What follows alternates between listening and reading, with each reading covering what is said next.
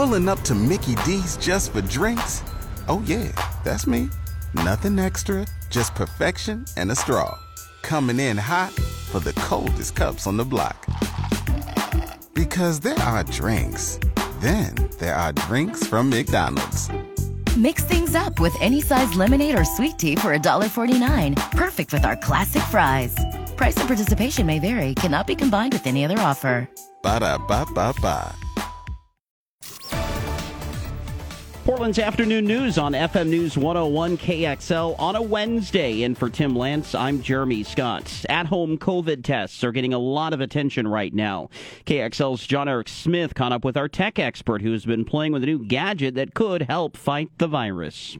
It's called the Cue Health COVID 19 Diagnostic Test. It's a small white box that connects to your smartphone, and it comes with some swabs. First thing it's going to do, it's going to warm up the reader. You're going to swab the inside of your nose five times on each side. It's just like you're going to get a PCR test at your doctor's office. Then you insert it into the reader, wait 20 minutes, let it bake. That's KXL tech expert Brian Westbrook. He says the tester costs about $250 and the swabs run at 70 bucks. Now he points out that while that is a hefty price tag, it could be worth it for some people who need to test regularly, small business owners, or those who work with the elderly. He says it's not the best for traveling, though, because a lot of places won't accept the results in order to keep you honest. John Eric Smith, FM News 101. With a new variant surging, the state says, remember your right to stay home when you're sick. Here's KXL's Grant McHill. Oregon Labor Commissioner Val Hoyle says the law guarantees Oregonians protected time off including sick time. I urge employers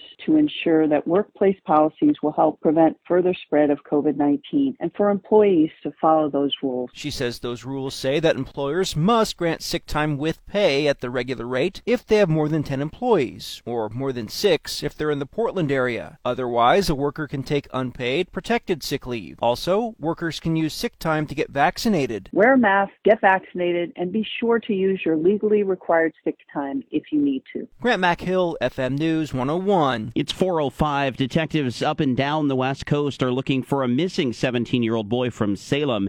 Ezra Mayhew has been missing since October 15th and could be a victim of catfishing. Catfishing is when people set up the fake persona online, and sometimes they're trying to uh, lure them to get information, or maybe they're trying to get them into uh, some type of um, fake relationship. Marion County Sheriff Sergeant Jeremy Landers says Ezra left an online footprint that makes investigators think he could have met up with people who might be up to no good. You can see a description and how to submit tips at kxl.com. Westland police today issuing a warning about leaving your car unattended while defrosting it in the morning. The department says criminals are on the hunt to steal those cars. It's advised to keep cars locked and empty and be in them when you are defrosting them. Oregon has agreed to accept its share of a $26 billion opioid settlement with drug manufacturers and distributors. KXL's Mike Turner has the latest from the Attorney General's office. The state had argued with cities and counties over disbursement of Oregon's expected $329 million share. But Christina Edmondson of the Attorney General's office says the agreement is now imminent. So we've been in really weekly communications with many of the representatives from the cities and counties uh, for the past year working on the agreement. We're really uh, happy that we were able to come to an agreement that's really good for, for so many Oregon, Oregonians. She says 45% of the pot of money will go to the state to combat opioid addiction. The rest will go to cities and counties for prevention, treatment, and recovery. But some still feel that isn't enough and doesn't cover the damage caused by opioids, which were overprescribed in massive numbers. Mike Turner, FM News 101. 1.5 million Oregonians are headed out on an adventure over the Christmas holiday.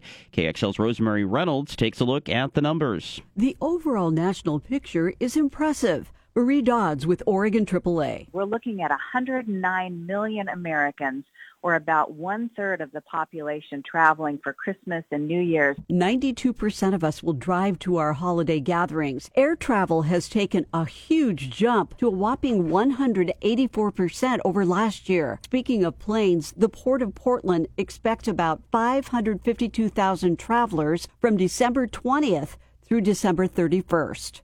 Rosemary Reynolds, FM News 101. Coming up, an ultimate story of survival. That's at 416. Then, in the five things you need to know today at 419, a first of its kind pill in the treatment of COVID could be a game changer. Stay connected to Portland's afternoon news on FM News 101 KXL.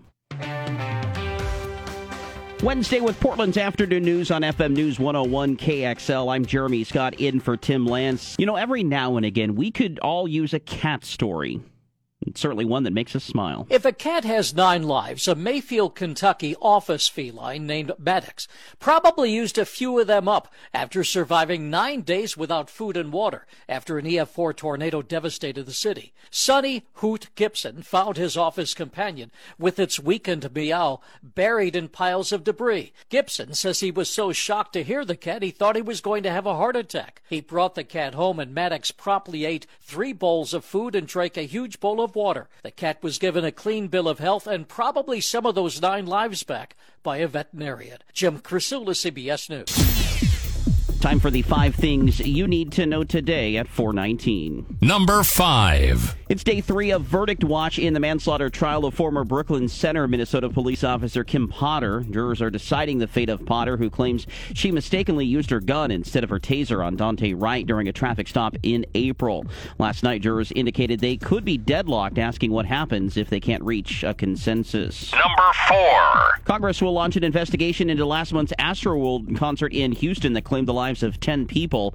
The House Oversight Committee hearing will focus on Live Nation's role in the planning and safety of rapper Travis Scott's event. The entertainment company has faced lawsuits over safety issues in the past. Number three. President Biden says progress is being made to reduce supply chain bottlenecks. Packages are moving. Gifts are being delivered. Shelves are not empty. The president noted that gas prices are coming back down after peaking last month and insisted the U.S. economy is continuing a robust recovery. Number two.